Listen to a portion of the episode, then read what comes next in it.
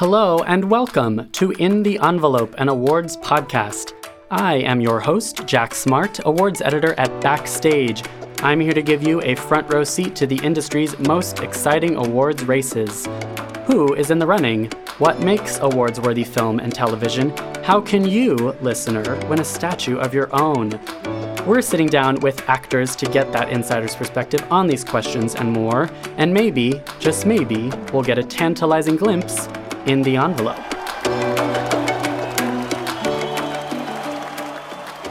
I think that's what the human experience is, right? That's what society is. That's what makes us people is sharing ourselves with one another and, and receiving other people. And and so in a way, writing a very personal story is it's at least an attempt at being human.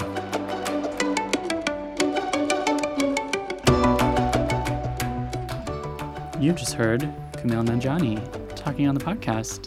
That was Kumail, who was just in the studio here with us. Yeah, he has just left the building. Indeed. Um, how how was the interview? How how what happened? Well, I was there, but what happened? Yeah, from an outside perspective, mm-hmm. from a behind the other side of the glass perspective, um, mm-hmm. yeah, I thought that was a fascinating interview. Good. And you know, a lot of the guests we have on this podcast are primarily actors, mm-hmm. but this really you know, not only is he very much, I think, a student of film, mm-hmm. but of course he's a writer, and you know, he yes. was very much the heart kind of, and soul of the production as well. Yes, and he kind film. of honed his training on stage as a stand-up comedian. Yeah, which I always have immense respect for anyone who gets up oh, and does yeah. that. He yeah. talked a little bit about that, and yeah, he's um, he is in many ways the dream backstage interview too because he's gone through this arc of like he did start off in the very tiny bit roles as delivery man and then Pakistani chef and then mm. working his mm. way up to like a featured role in a TV show. And now he also stars in, it's worth mentioning, the HBO comedy Silicon Valley yeah. as the hilarious Dinesh. He's really hilarious on that show. Um, but the big sick is is what we were here to talk about today. Yeah. yeah. Um, for listeners who don't know, I suppose we should kind of break it down for anyone who hasn't yeah, we seen can it. give a basic recap. Listeners should go see it if, if they have not. A lot of people have. It was a huge hit. It's on Amazon right now. I think it's on Amazon right now. Yeah. It's distributed by Amazon Studios, in fact. Um, it premiered at Sundance. It came out this summer to rave reviews and huge box office and um, nominated for Gotham and Indie Spirit Awards. It is the story, it is Kumail's story. Mm-hmm. And he and his wife, Emily Gordon, wrote the screenplay that was about their meeting um, because the beginning of their relationship was also interrupted by her being forced into a medically induced coma because of a mysterious illness. yeah. Interrupted or defined by? Or defined, exactly. yeah. And this movie, um, we go into it in great detail uh, in this interview, but the the movie dramatizes that, of course. That's that makes for a very juicy drama, but it's a laugh out loud comedy, and there's comedy throughout. Yeah. And he talks yeah. about the intricacies of like creating real comedy that is that comes from that real conflict and not like jokey and not clowny. Right. It's all about what did he say?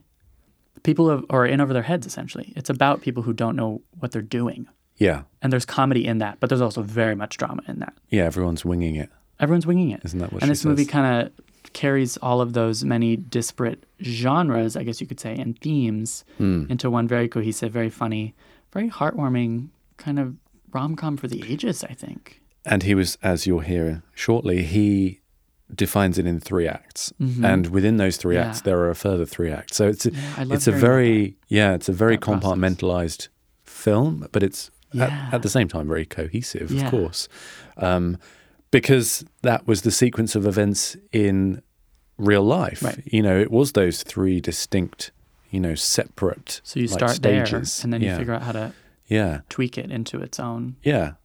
And that sort of it doesn't it's not surprising that you know post the event you can look back on something like that and go yeah this this makes sense as a movie exactly yeah. yeah. and as he as he very aptly put it when you're living through traumatic events like that you're not thinking oh i no. should really make an award-winning movie at some point. point and he was also yeah. very frank about never expecting to to be in the awards conversation this isn't the kind of movie that typically is right but times have changed and it's a worthy it's it's worthy contender in that conversation yeah and i think a lot of themes explored in this movie will recur throughout awards season. Mm, mhm. Um, so I think it's, like you say, it's Yeah. timely. It's Well, and he he was talking about too about films that continue that people continue talking about as cultural milestones or as Mm. like important or have changed the the mainstream in some way. And I do think that this is going to be cited as as that Yeah. going forward. Yeah, I can see that. Yeah. Definitely. Um, if you haven't seen The Big Sick yet, go see it. Um, but in the meantime, we should listen in to this interview Yeah. just happened. We should stop talking about him. Let Kumail him- Nanjiani. Let's do Yeah, it. Let's do it.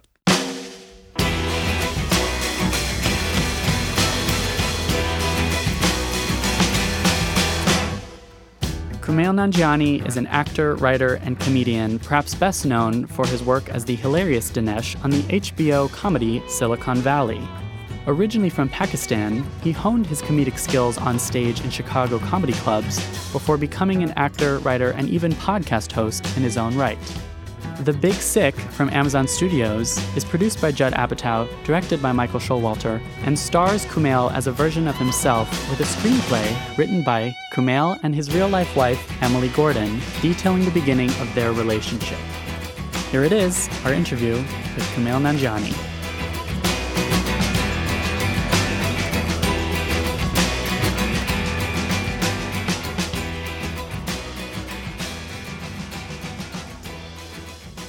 Do you put your headphones on or no? No, it, it, I don't like hearing my voice in my Okay. in my ears. You know? Okay. If we Um, talk to you, we'll come out of the speakers, okay? Okay, great. Wow, that's new. What is? The voice of God coming from the speakers idea. Uh-huh. new. That's a new one. You have done podcasts. You know podcasts very well. I know podcasts. You are no stranger to this. How do you host a podcast? What do you mean? My only rule was uh, Your, ha- your don't podcasts stop are very- talking. Oh, okay. Yeah. well, they were very casual. They were very like just flowing, and they were just like almost feel like. Do you come up with a battle plan of what to talk about, or was it more just like? Yeah, but it was also like mostly. Oh, I guess it would depend on the podcast. You know, some of them required more. Mm-hmm. But the literally the only rule was f- always someone's always got to be talking. No silence. So do you do all year round or just around when it's the season, like Emmy season, and then? It like- is just seasonal, but I think the goal is our whole thing at backstage, or our backstage coverage of awards. We want it to be year round. We want people to like campaign for awards year round, and, and TV is super year round anyway. Your Yeah, movie came out in the summer. That's like a perfect example of like it doesn't need to come out in that sweet spot of October, November to win awards. I think maybe it does though, right? No. it, doesn't it? no, there's you. There's Get Out. There's um, Dunkirk. Yeah. There's a bunch of earlier films. Well, Get Out was like a Anomaly, phenomenon. Totally. It was like just a, I mean it made over two hundred million dollars. That was like you know yeah. It came out like the day after the Oscars, which is like really yeah, from like Came a timeline perspective, that's like yeah. absurd. Well, it was huge. So huge. Still Yeah. is. Still is. Congratulations on your Gotham and Indie Spirit nominations. Thank you. Are you how does it feel?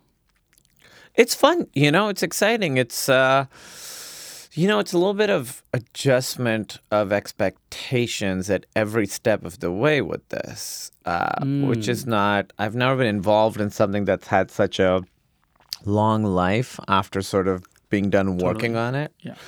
Because it was we worked on it for a long time and with that there's sort of an end goal right? You're like we wrote it for three years and then at that point we got a director and then we started mm-hmm. working with the director and then the goal was to get get money and then we got money and then the goal was to cast and then the mm-hmm. goal was to get a great the, the script perfect and then the goal was to shoot it and make a mm-hmm. great movie and then edit it. But all of that there's like a specific goal right? After the movie's done the goals are a little more amorphous and vague. Yeah. And it's been, you know, we showed it at Sundance. At that point, we didn't know what the goal was. We wanted distribution. That was that was certainly a concrete goal, right? Right. It's like one step at a time. It's, it's the Yeah, but then it's hard. In this phase, it's a little more vague. Where, you know, at Sundance it was distribution, and then when Right. it was coming out, it was like good reviews just get the reviews and people to go. and people to go. Yeah. and that was good. That worked out. That worked. That worked really well. That was beyond our expectations. Mm-hmm. Totally. And then and then we didn't expect it to be like this in the awards thing. We Okay. we we were not told that it That's it what would I was be. wondering. Yeah. We didn't know No. because you know we were a summer movie. Right. Because you were summer movie. Interesting. And at what point in that was it Sundance? Was it like the first screening at Sundance when it first occurred to you? Oh, there might also be an awards component to this. No, it- no. I don't think I was trying to talk to Emily. I was like, when did we start? When did this like? I remember when it was first mentioned to us. I think our director mentioned something about it. and We were like, "That's crazy! What are you talking about?" Wow. It might have been, it might have been in the summer, uh, but it sort of felt like maybe there were some conversations happening behind the scenes that Emily and I were not privy to. Interesting. That Amazon and um, our producers I see. and maybe even our director that they were sort of in on these conversations that we didn't know about. We didn't really start hearing about it until I think the movie had been out in theaters for a little while because we did uh-huh. a platform release. So Right. we opened over the course of 4 weeks. So so that's when we first started hearing that they were thinking that maybe we could have some traction and it was Amazing. it was not something that we Emily and I had ever considered over the course That's of writing, filming, or editing this movie. Well, and that's partly because, correct me if I'm wrong, it's partly because this is what makes the movie so extraordinary that it that it is in the race. Like it isn't a typical awards magnet of a movie. Rom coms are not. Uh, frankly, movies with Asian American leads are not. Well, there aren't that many of those It's to like- even be in the thing. Yeah. Exactly. And a summer release, as you say. Yeah. So it was all these things. We didn't. I mean, you know, we weren't setting out to make like an awards movie. We just wanted No. to sort of make the movie that we thought this needed to be. You know. And I guess you should never set out to win awards. That would sort of. I feel. Do you feel like there are movies that are sort of made? With I've thought about mind? this. I've thought about this. It's almost like, and they're never the ones that do win. I think. But think I do so? think I do think there are movies out there where you're like, you're watching and you're like, did you just make this solely because you could get that star who has an awards history and you were hungry for awards? Yeah. I'm certainly not going to name names, but like, Uh huh. But if you had to name names, who would it be? I'm mean- joking. You don't have to. I do. It is interesting. Like, it seems like every time, like Moonlight, that's a great example. Like anything that goes all the way and wins all the big awards, the creator is usually scratching their heads about the awards part of it. Like they obviously wanted to make the best possible thing, Yeah. but they never thought, oh, but also the Oscar for Best Picture.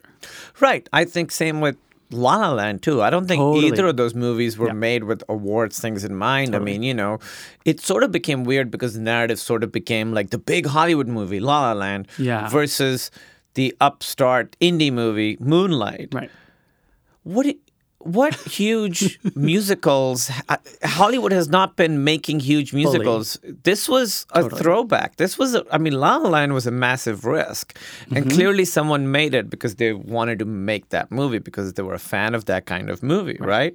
So to me, both those movies were incredibly pure because Mm-hmm. Moonlight obviously was a very small movie, very specific story, really a vis- uh, like a creator's vision. But so was La La Land. They Yes. were both to me very unique movies that didn't seem like didn't seem like there was anything cynical about either of those movies. No. I love both those movies. Or even mainstream, as as you're saying. Like, yeah, people. La La I don't know how that became like Yeah. sort of the weird narrative, but you know, I saw La La Land a bunch of times. I Yeah. saw Moonlight a bunch of times. Both of them, uh, I had emotional reactions to very different emotional reactions. But I, I really They're apples loved and both those movies. Totally. I think we should have 10 La La Lands a year. I think that, like, ambitious original movie musical, like, there should be more of those. Yeah. And as you say, it's a huge risk. Of Yeah, course. who is Like, gonna? What who's are you gonna fund that? Yeah, how did that become like the, the like the, oh, you know, the juggernaut movie? Like, how did that become like the big Hollywood establishment movie? Totally. It's a musical. There like, what was the last musical before that that wasn't like a Disney thing? That was like like big time mainstream awards winner. Was it like Chicago? Chicago won Best Picture. Yeah, that yeah, was a while ago. That was a long time ago. And then there was something. And that wasn't an original musical. It wasn't No, that was made a for Broadway. the screen. Yeah. Um. So uh, I- I'm sure there are movies made, like you said, that are made with I'm The director's like scheming for awards. Yeah, I mean it's also interesting because there are certain movies that come out and they're like awardsy movies and they're big Mm-hmm. awards conversation and they win stuff too. But it's interesting. Some of them don't uh, get talked about. After a Mm-hmm. couple of years. Like some of them kind of go away. Like if I look back at, you know, the Oscars of the last 20 years, some of the big awards awardsy movies, I'm like, oh, we, we kind of don't really talk about that one. But Yeah. then this one, we do talk about. Right. Like certain ones that nec- even if they win awards, it doesn't necessarily mean they like change the conversation or change the direction, Or that they sort of last beyond. Yeah. Yeah. like age well even. Yeah. There does seem to me to be like this narrative of the giant mainstream blockbuster big budget movie versus the indie. And of course, Yes. in recent years at the Oscars, the phenomenon is it's shifted towards indie. Obviously, with Moonlight winning, that's like that movie was made for $4 million. It was like tiny, infin- infinitesimal. Yeah. And this year, I mean, just at the uh, Gotham Awards just the other day, Yeah. Get out.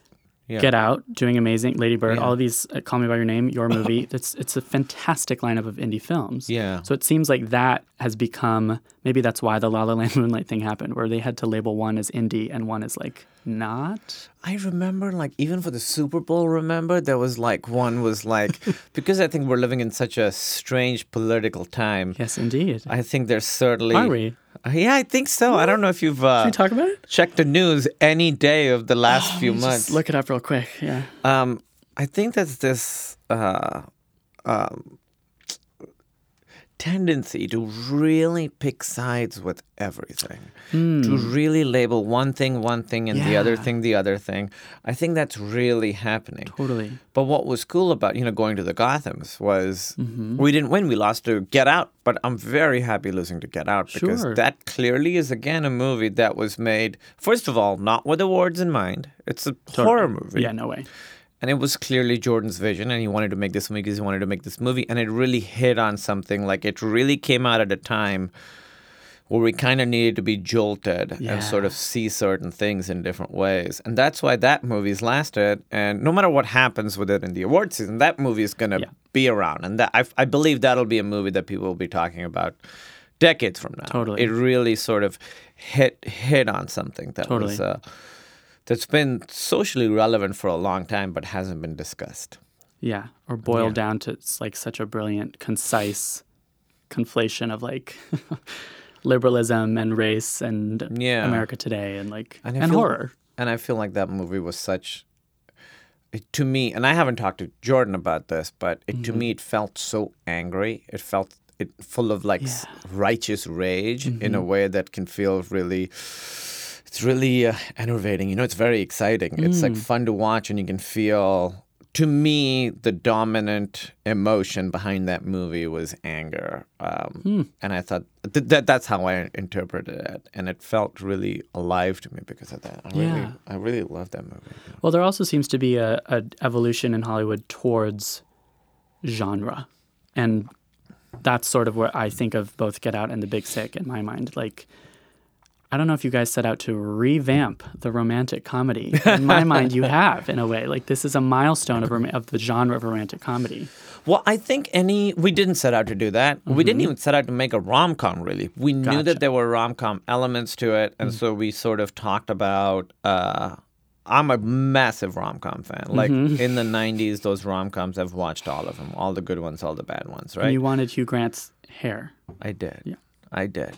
I and you had it. You had Hugh Grant's. I, I had a version of it. I had the Pakistani knockoff of it.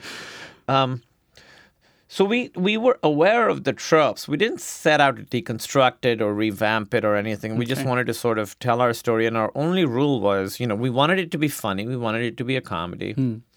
But our tonal sort of comps were more like truly it was broadcast news. That was the movie that we sort of Gotcha. Looked at and we were like, Hmm. okay, there's no bad guys in this, people who do bad things, but there's no real villains. Even, you know, William Hurt's character, who Hmm. would traditionally be the bad guy, was very, you know, he helps Albert Brooks. Like, he, he teaches him how to be a good news anchor and all that. So everybody, you sort of understand everybody's point of view. It's funny, but it's also like grown ups dealing with grown up problems, all that. So that's what we wanted to do. However, I think these genres, as you're saying, like horror or rom com, that people sort of understand that are sort of uh, generally discounted. You know, Yeah. horror is not really they're considered. or they're like Yeah, they're both frivolous. lowbrow. Yeah. I think they're both um, because they're sort of considered lowbrow, they can be an interesting vehicle for challenging ideas because people don't expect much from them. Cool. And so you're sort of, you watch these to just sort of have a good time or whatever it is and you don't expect to be really challenged. So mm. so i think these vehicles are actually a good way to um yeah to challenge people because hmm. you know if you're watching like some historical biopic which i love but you're sort of expecting certain messages to be in those movies. Mm. But in a horror movie or a rom-com you're not expecting any messages. Yeah, if you're not so primed. yeah so I, I think that can actually catch people off balance in a great way Yeah, well, and I think comedy delivers those messages so much better. It just gets people more empathetic, maybe, or more like be able to be imaginative and think about other people in other circumstances. And I think if up. yeah, if you're getting people to laugh, you sort of Yeah. can get away with so much, you know. And that's that was sort of our uh, that was our theory of this movie Hmm. was if as long as we're keeping people laughing, we can sort of get them on board with anything. Um, and then you know the. Cool. trick is that you can't break the reality of it. That was we knew that that was going to be the challenge because Oh. if you're making a comedy about serious stuff like this, if you ever puncture the reality, the whole thing falls apart, right? and by puncture the reality, you mean like suddenly become really clownish, or suddenly poke fun at yourselves, or like get meta, or yeah, well, you can't get our movie. You know, I love meta stuff, but our movie could not get meta at No, all. But I mean, like, you can't r- lose r- the the the reality of the situation is that there's a woman who's very sick and she's in a coma and Yeah. she's young and she could she could die. it's also a hospital drama, and it's, And it's a very, very real one. Yeah. it's a medical mystery. You know, Yeah. it's like a culture clash. It's like it's a generational clash. Totally. So all these um, all these stakes, you Hmm. can't the, the comedy can't go against any of that. Gotcha. So you can't have the characters making jokes that somebody that somebody wouldn't make if their daughter was in a coma. You know, so it, it all has to come from that reality and the, the the stakes, which is that this woman is very sick. So all the comedy has to come from that, and then all the comedy has to be thematically on point. So, for instance, I think that's what works. I think, you know, people talk a lot about how they're like, you know, when there was a lot more improv in comedy in the beginning, people liked it, and now I feel like there's a little bit of a backlash against it, where, where people are like, ah, it's too improv, it's too improv, and to me, that just signals that the jokes are not thematically on point and that they don't make sense in character and situation. To me, that's what that means. Okay. So our movie has some improv, not a ton, but all the jokes have to work thematically. So, for instance, if you look at when I first meet Emily's parents in the movie, there's a whole section of the movie that's funny, but it's all us misunderstanding each other, right? So the 9/11 conversation is misunderstanding each other. Yeah. Then later that night, um, I, you know, he he says that uh, Ray says that watching Holly fight that guy was very sexy, and I go, me too. And again, that's a there's a there's there's a misunderstanding there. Then when we're all tasting the wine, I make a joke. There's a misunderstanding there. He's trying to make a joke. I don't get his joke. The the highballs joke. I don't understand. So those are all to me thematically on point because these are these are people who are trying to communicate and get on the same page, and they Yes. cannot do it. Right. It's about people. The movie, at its most basic, is about people trying to relate to each other and the things that get in the way. So all of the jokes, on some level, within each part, have to um, have to serve that theme, right? Yeah. The comedy has to come from the cultural or generational conflict and not the other way around. Right. Like we're gonna do jokes and then we're gonna sneak, we're gonna stuff in generational conflict.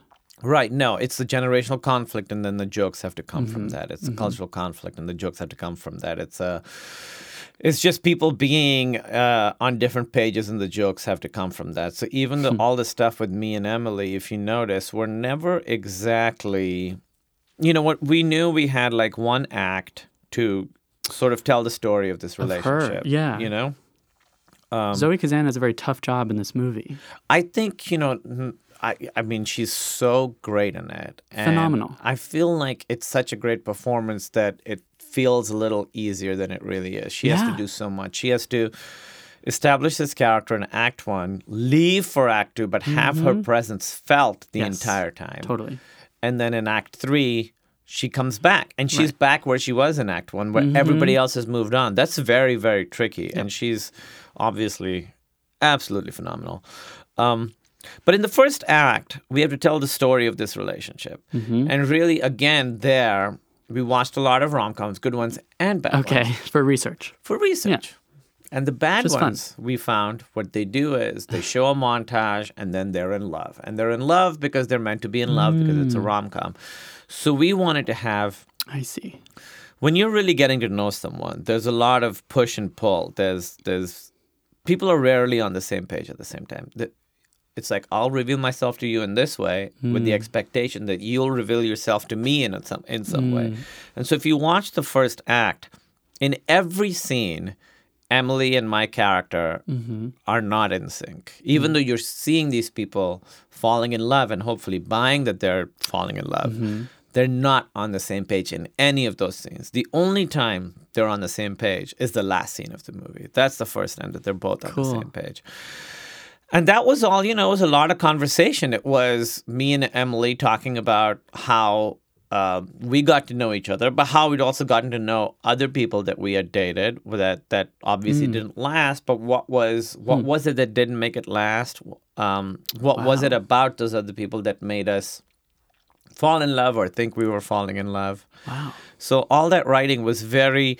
If you watch it, every scene, it's like we're slightly off. Our timing is off Yeah. until right at the end, and you think you you kind of have to do that. Every scene of a movie has to feel a little incomplete, you know, so that you're you're going on to the Propelling next scene. forward.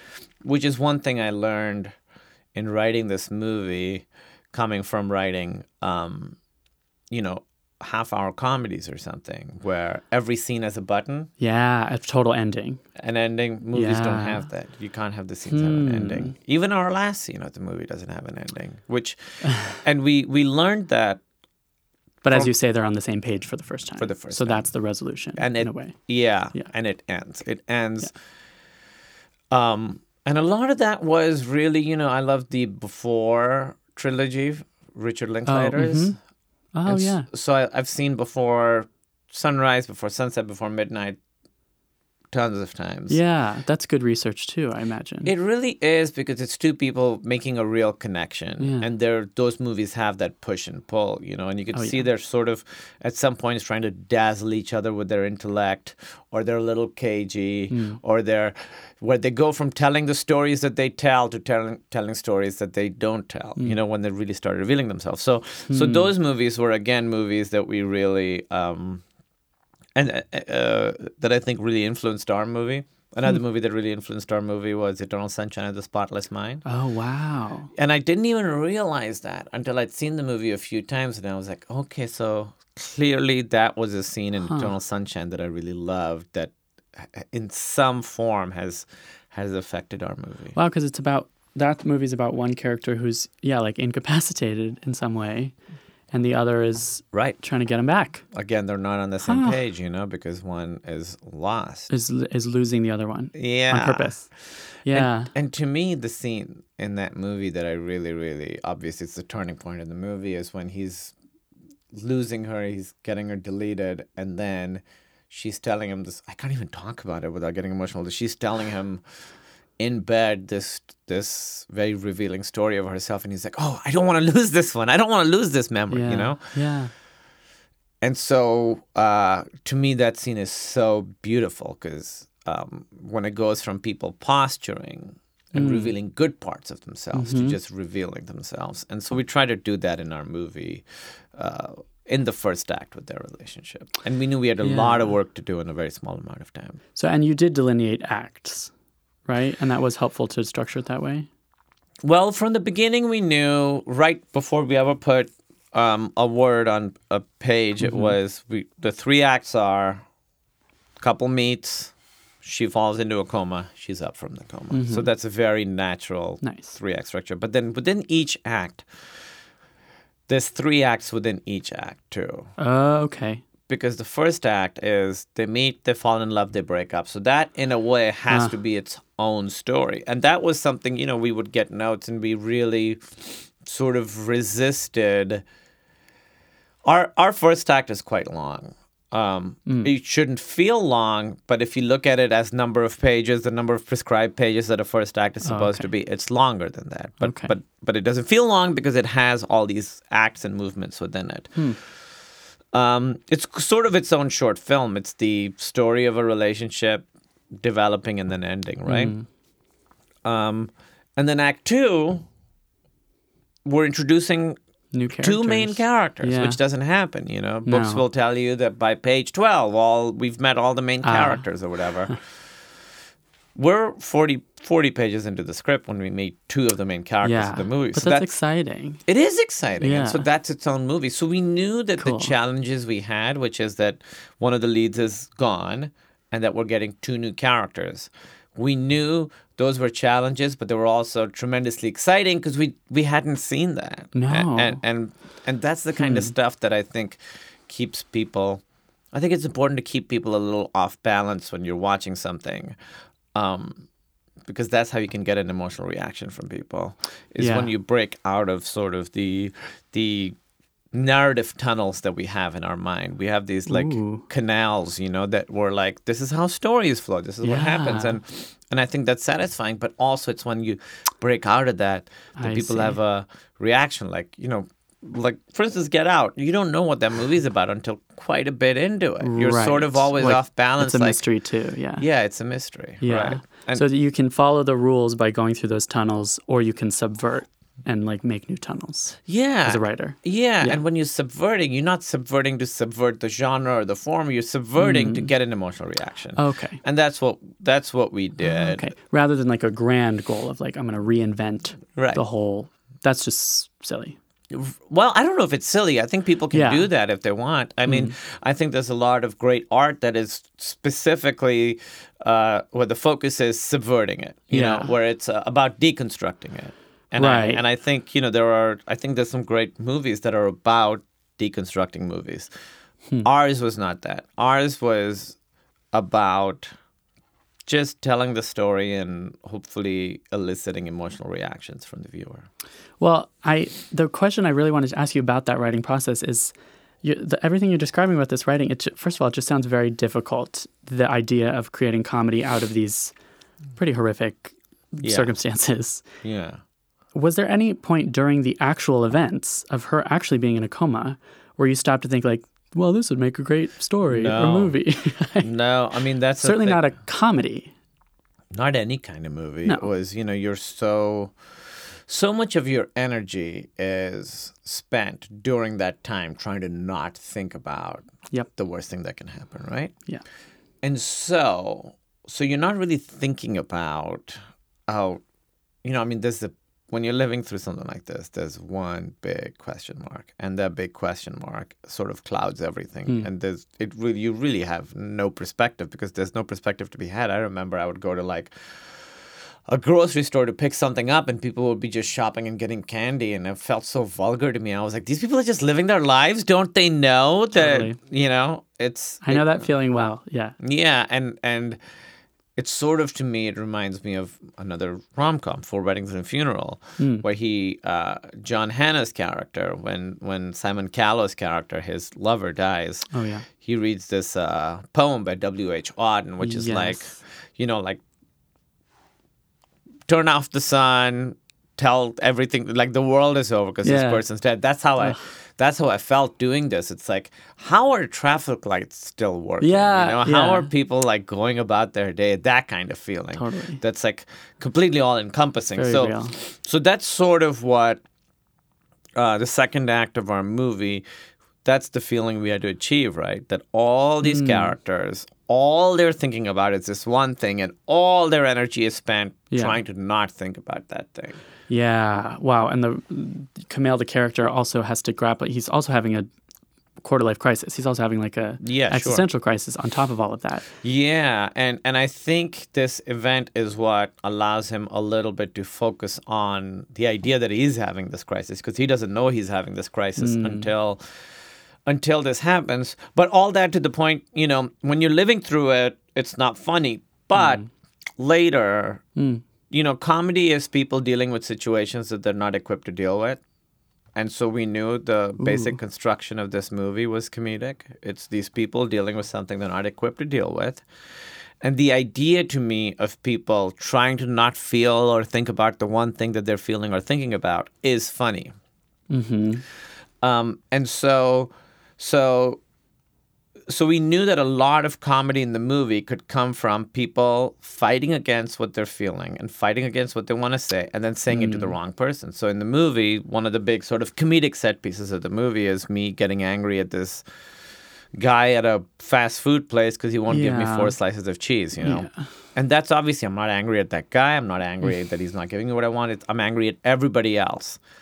And it comes out on this guy. So to me that's really funny, you know, people Sure. not being able to deal with themselves. Right. It's that inherent, um, there's inherent drama and conflict in feeling one way and needing to suppress it or needing to like Yes. express it in a different way. Yeah, and, And, and that can be comedy very much. Yeah, and the movie's about sort of feeling yourself and understanding yourself and understanding other people.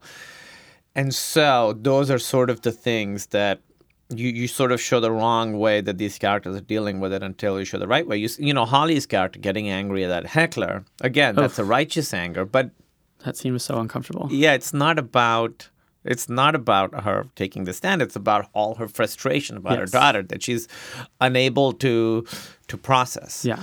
Um, and Ray gets really angry in that scene, scene too, and it's the same thing. So so we knew that there was funny stuff to be done, but but most of it was um, uh, not losing sight of the reality, making sure that their emotional journeys make sense. Hmm. And you know, we have a lot of storylines in the movie, so that was the other. Those were all the For sure. challenges we had. Don't lose the reality, keep it funny, uh, but also keep it emotionally intense and service all the five stories we have. And so many supporting characters. I, I think of even the the nurse at the hospital and like the many women who he has to be set up on these awkward dates with. Like they all felt like real, fleshed out, lived in characters, at least portrayed by those wonderful actors. Yeah, we really wanted every single person to in the movie to have their moment. You know, I see a lot of movies that are sort of written by the people that are starring in them, and they're the funny one in the movie, and everybody else is Ah. sort of setting them up, and they just have all the punchlines. So from the beginning, uh, our other, you know, mission statement was we want everybody in the movie to have to be interesting and to be funny. So if you look at like my mom, my dad, my brother, the the the girls that they're trying to set me up with, um, my friends, Emily, Ray, Holly.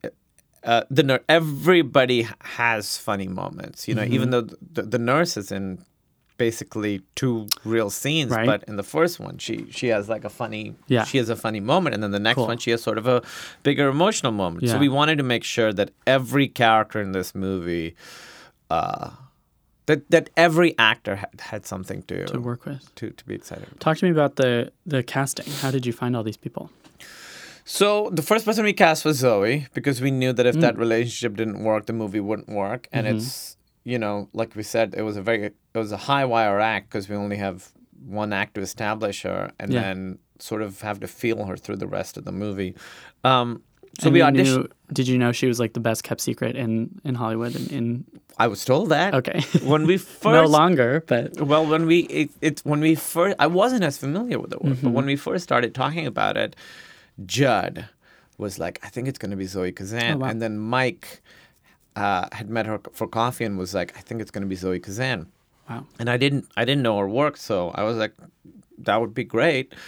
So we auditioned a lot of people, and we auditioned some really big names too. You know, it was kind of cool. We realized like there aren't that many parts, great female parts in comedies where hmm. where you sort of get to do everything. Where you get to have you know an emotional life, but also be funny, but also be. Hmm.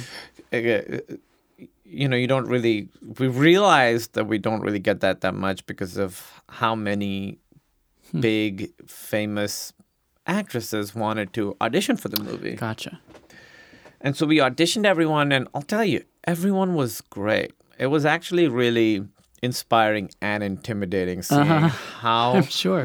because we we auditioned. It's your first movie that you've written. Like, you're just Yeah. like, what?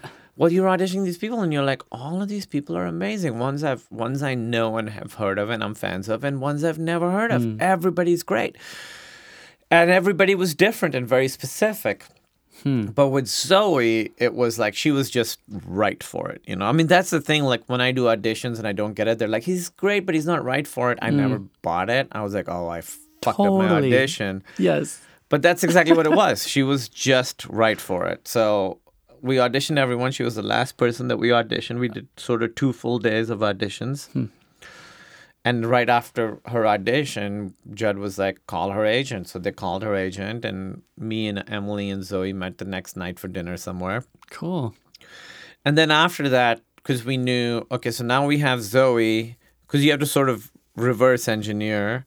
And you have to go like, ah. who makes sense as her parents, you mm-hmm. know? Mm-hmm. And so, and so then the next person was was Holly Hunter because Mm-hmm. she makes sense as Zoe's mom, and she's Yeah. also Holly Hunter. And if we're talking about broadcast news so much, let's just try and, and that was Mm. Judd's idea. Judd Judd had just seen Holly Hunter conduct a class, I believe at Carnegie Mellon, an acting class, like a master Mm. Oh, cool. class, and uh, and so we sent the script to Holly, and we had a few conversations with her on the phone, and she agreed. And then once she agreed, it again it was Judd was like I think Ray Romano. He's like people don't know how all the stuff he can do. Yeah. See, that seems like the most kind of reach of a choice almost. Well, I mean, you know, he's great on his show. I love Everybody Loves Raymond, and he was always like very. There was always like a very appealing melancholy to him. Um, yeah. Oh, cool. Yeah, That's a great description. Yeah, he's like very like there's a little bit of like hangdog everyman mm. quality to him, but Yeah. then this really amazing comic mind and timing. Right. So it's it mm. it works really well because he can play a normal guy and be really funny at being a normal guy. You know. Mm. So uh, and we just thought Holly and Ray sort of were a nice mirror image to me and Emily in that they also seem to occupy such different worlds. You know, they're from clearly from different worlds. They also had like a cultural, yeah, Yeah. divide. Yeah. yeah, a different type of cultural divide, and you know, That's cool. she's so much taller than her. They just like looked interesting together. Cool.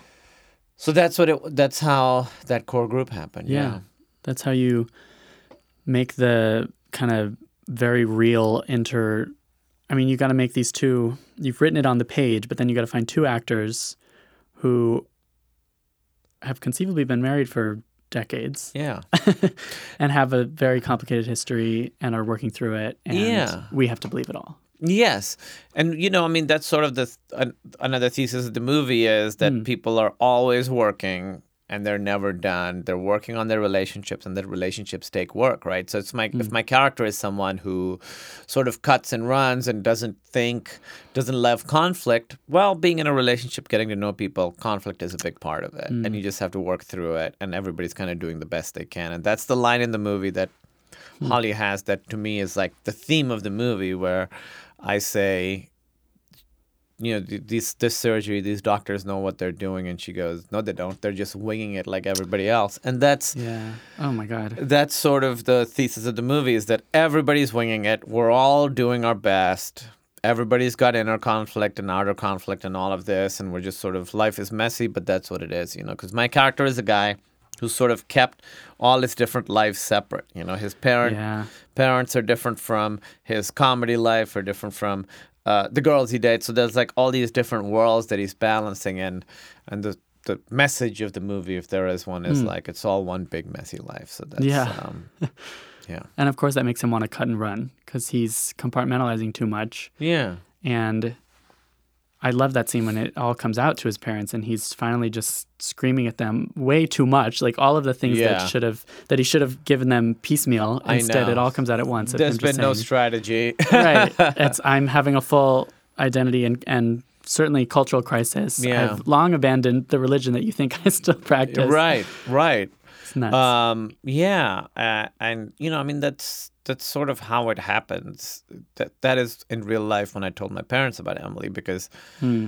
because you know, like I said, there's that one big question mark that you're trying to not think about, Ugh. and and and everything else feels small compared to that. Yeah. So in that moment, even though it's such a big thing, his concern for Emily is so all encompassing that Mm. everything else seems uh, tackleable. You know. Yeah, yeah. Um, I want to go back to this idea you you mentioned earlier. The we mentioned politics earlier, but we we are now in this year and in this time where it kind of seems like any piece of art is political, even if it wasn't made in that way. Sure. Any personal act, almost. Yeah. I don't know if that's the right way of saying that, but like you made this movie before the presidential election, and you certainly did not write it in any political context, right? Like, unless the idea of a rom com starring a Pakistani born, Pakistani American man, I mean, is that a political act? Is that a political act from the beginning that you're conscious of?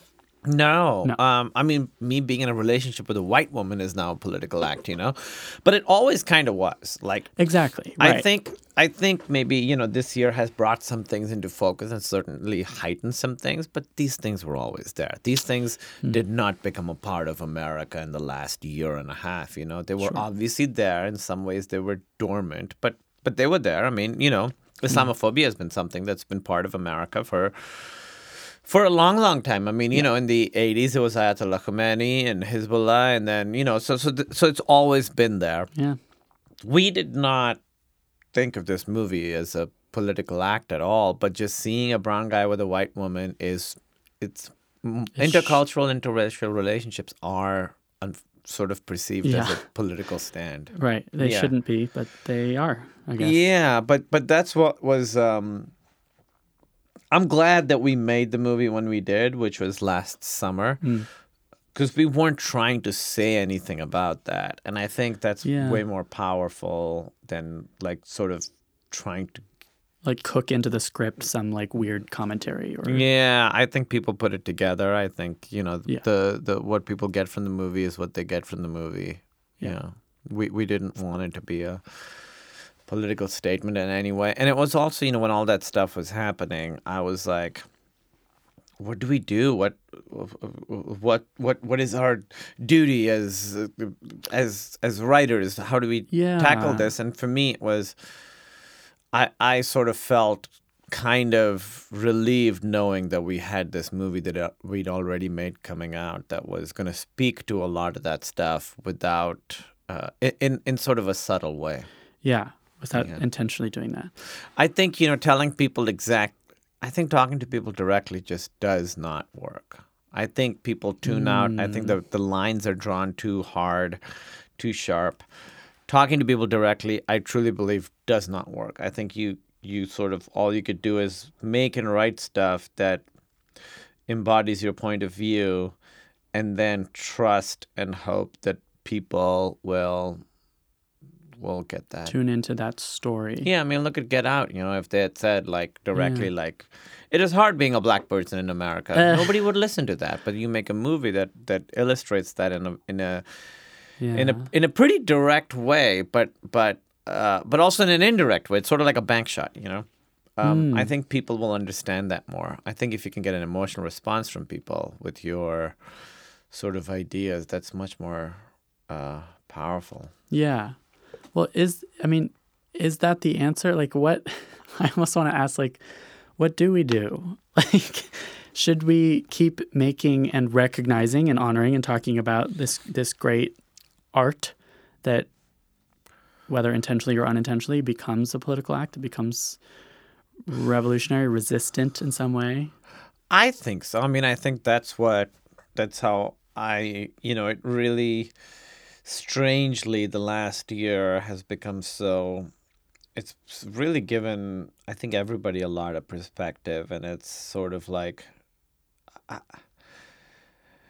you know, ev- everything that I've written since then or I'm working on now, Ooh, it always has I want to know what you're working on now. I just it it does. I think it feels in some way. You know, it's kind of like, what are we fucking doing? Uh, are we are we just like wasting our time writing stupid dumb jokes, or are we like making something that has some sort of heft to it? You know. Yeah. Um, and I think that's you know I thought about this a lot. I was like, I'm a comedian. My job in some ways to comment on these things. How do I do it? And I think I think that's at least what I'm gonna try and do is just make and write stuff that to me um, embo- embodies my take on some of these things indirectly in an entertaining way. I mean, that's the thing, you know, you, you kind of have to be entertaining because people will turn it off. Like, Yeah. that's why I think our movie works, is because it's a comedy. Right.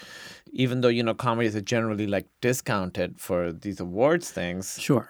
I think I think for us it was essential that it is a comedy because you don't want to be speaking to people about this stuff unless you can actually entertain them. And I'm a big fan of pop culture. I'm a big fan of mainstream entertainment. And I think mainstream entertainment and comedy is a great way to really get at some of these deeper truths, you know. Um, Sure. I I I think uh, I think but but I think the fact that comedy is discounted is to its advantage. I think the fact that comedy is an underdog actually helps you smuggle some of these things into it. Okay. So so you know all the stuff that we're working on now that I'm working on now is in some way relevant to I think where the world is right now. Mm-hmm. Yeah. Do you feel, especially particularly in, you've had such a crazy calendar. This this calendar year, Yeah. 2017, is so crazy. Yeah. Do you feel a responsibility? Do you feel like a duty as a member of the comedy community? As you say, it's part of the job is to comment on the times and to create Yeah. entertainment that has that aspect to it. But you've gone from like member of the comedy community to like A-list member of the comedy community. and you really do like have proven that you have your finger on the pulse. So is that a daunting responsibility? I think everybody dis- d- defines their own duty. You know, I don't Hmm. think the duty that you have is something that uh, is thrust upon you by society or anything. I think everybody Hmm. on their own has to decide what their duty is, if they have a duty. Like you know, for a long time, you know, if you're like someone who's Pakistani. I don't think it's your duty to sort of show a good Pakistani face to the world, you know. I don't think that's your duty. I think I think people have to decide that on their own. So Mm, okay. so for me, you know, I have sort of defined it a little bit my duty as as sort of commenting on these things. I want to make stuff that speaks that speaks to some of the things that I think are important. I I would love this is a very lofty goal that everything I make to sort of have some sort of uh, some sort of impact. It doesn't have to be big. It doesn't even have to try to be big. Uh, but I want to make stuff that does something, you know, that says something, and I, and I that's just how I naturally am. It's not like I feel like everything you write, if you're writing from a personal place, is going to have. I think every person has like a certain number of things that they worry about, right? That are sort of their issues that they haven't chosen that that are just the things that they think about. I mm-hmm. think every day there are certain things like That they haven't chosen. Yeah. I think that you, you don't choose to be worried about the things that you're Gotcha. worried about. You just worry about Those them. are the things that keep you up at night. Yeah. yeah, the things that keep you up at night. And I think if you look at people who've made a lot of stuff, who've written a lot of stuff, you see those concerns popping up in some ways over and over. You know, like I think uh, a lot of Linklater stuff is about aging, right? So Boyhood or the Before movies or even Dazed and Confused, you know, all. Mm. So you see, again, I, I, I haven't heard him talk about this Right. and I haven't talked You're to him not about his it. therapist, but we can surmise from his. Yeah, that Yeah. the- that's one of his concerns, right? That's one of his worries. So I think, I think, I think those things naturally come out uh, in people's writings as long as they're trying to write from a personal place. Cool. So, so I think, I think I don't, I don't see. I think my duty then is just to write about stuff that does have those things in it. Um, and you know, again, I don't want to feel like I'm representing a big group of people because that's too much responsibility. But but the fact is, I am a little more visible member of this community, and whether I want it or not, I do have a little bit of that responsibility. So try, so I try and do the best job I can. But Right. but You're not going to deny the responsibility. You're not going to say, "Oh, I don't represent this group of people. because no matter what Yeah. I do, and it's it's hard, you know, y- you can't have one person representing a whole group of people because there's so many different experiences within No, that, you right. know, and so I see sometimes, you know, people will be upset at me because I don't embody themselves and I'm and I'm like uh, no one person can no one story can I think we just need more voices from every Yes. Uh, every group, and and that's the only way that people will sort of see themselves. Like if you're not the if you're not the only famous Pakistani American man in Hollywood, we need more, yeah. that would be more helpful to have more so that you're not yeah, as Emily says, no one's looking to Matt Damon to be like embody the experience of being a white man in America. But to me, people are looking to me to be like embody the experience of being a Pakistani immigrant yes, in America. every Pakistani immigrant. Yeah, but totally. but nobody can Right. because there's no one story. There's there are millions of stories, and that's what's beautiful about it. And Right. so, so I think um, I think we just need more. Yeah. Well, and is that does that double as your advice for aspiring writers and for people who want to write those stories? You got to write about the things you worry about, write about your specific story, and maybe don't try to hold yourself to some standard of like I have to represent the entire experience of such and such. Yeah, I think that's exactly right. I think you I think you have to try and tune into the things that worry you because the other issue is as people you try and push away the things that worry you too, you know, that's sort of like one of our defense mechanisms, right? You're like I'm That's so worried much about this big thing. sick, obviously. That's yeah, the big sick. that's exactly right. So, so it's like, oh, I'm worried about this thing, so I don't want to think about it. That's Mm-hmm. my character's problem in the movie. Totally. So one of the things, one of the challenges of writing is you, you, you, you, you sort of have to be aware of what you're worried about, and, And you sort of have to worry about it, Yeah. right? You have to, you have to lean into it. You have to, Hmm.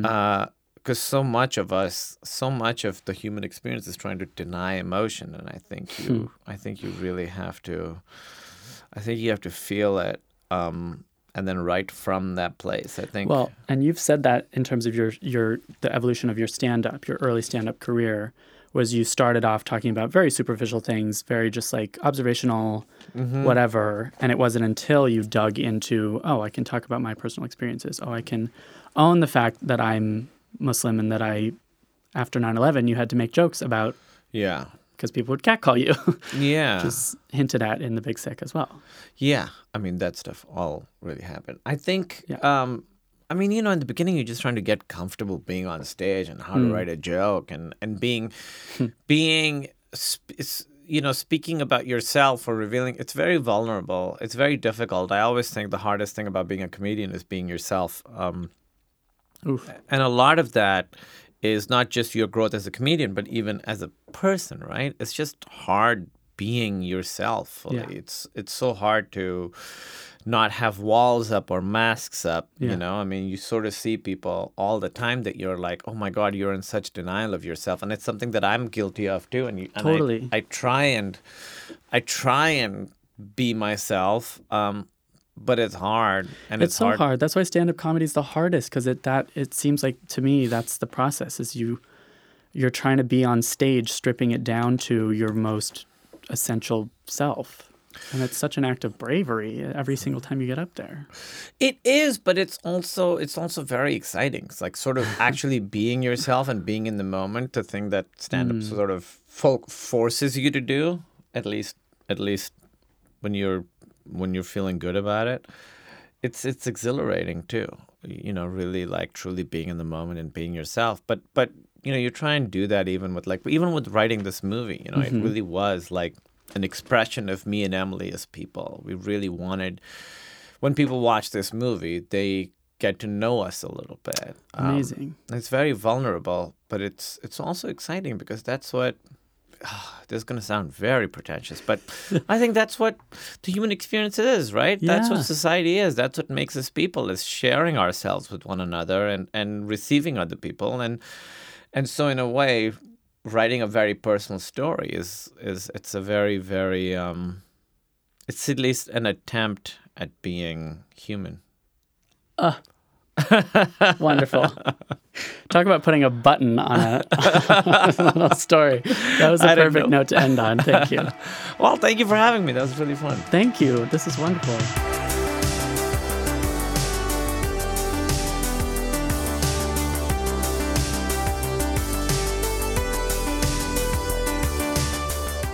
Be sure to like, rate, and subscribe for more interviews from the front lines of the industry's awards races in the Envelope is recorded at Lotus Productions and Hyperbolic Audio in New York City.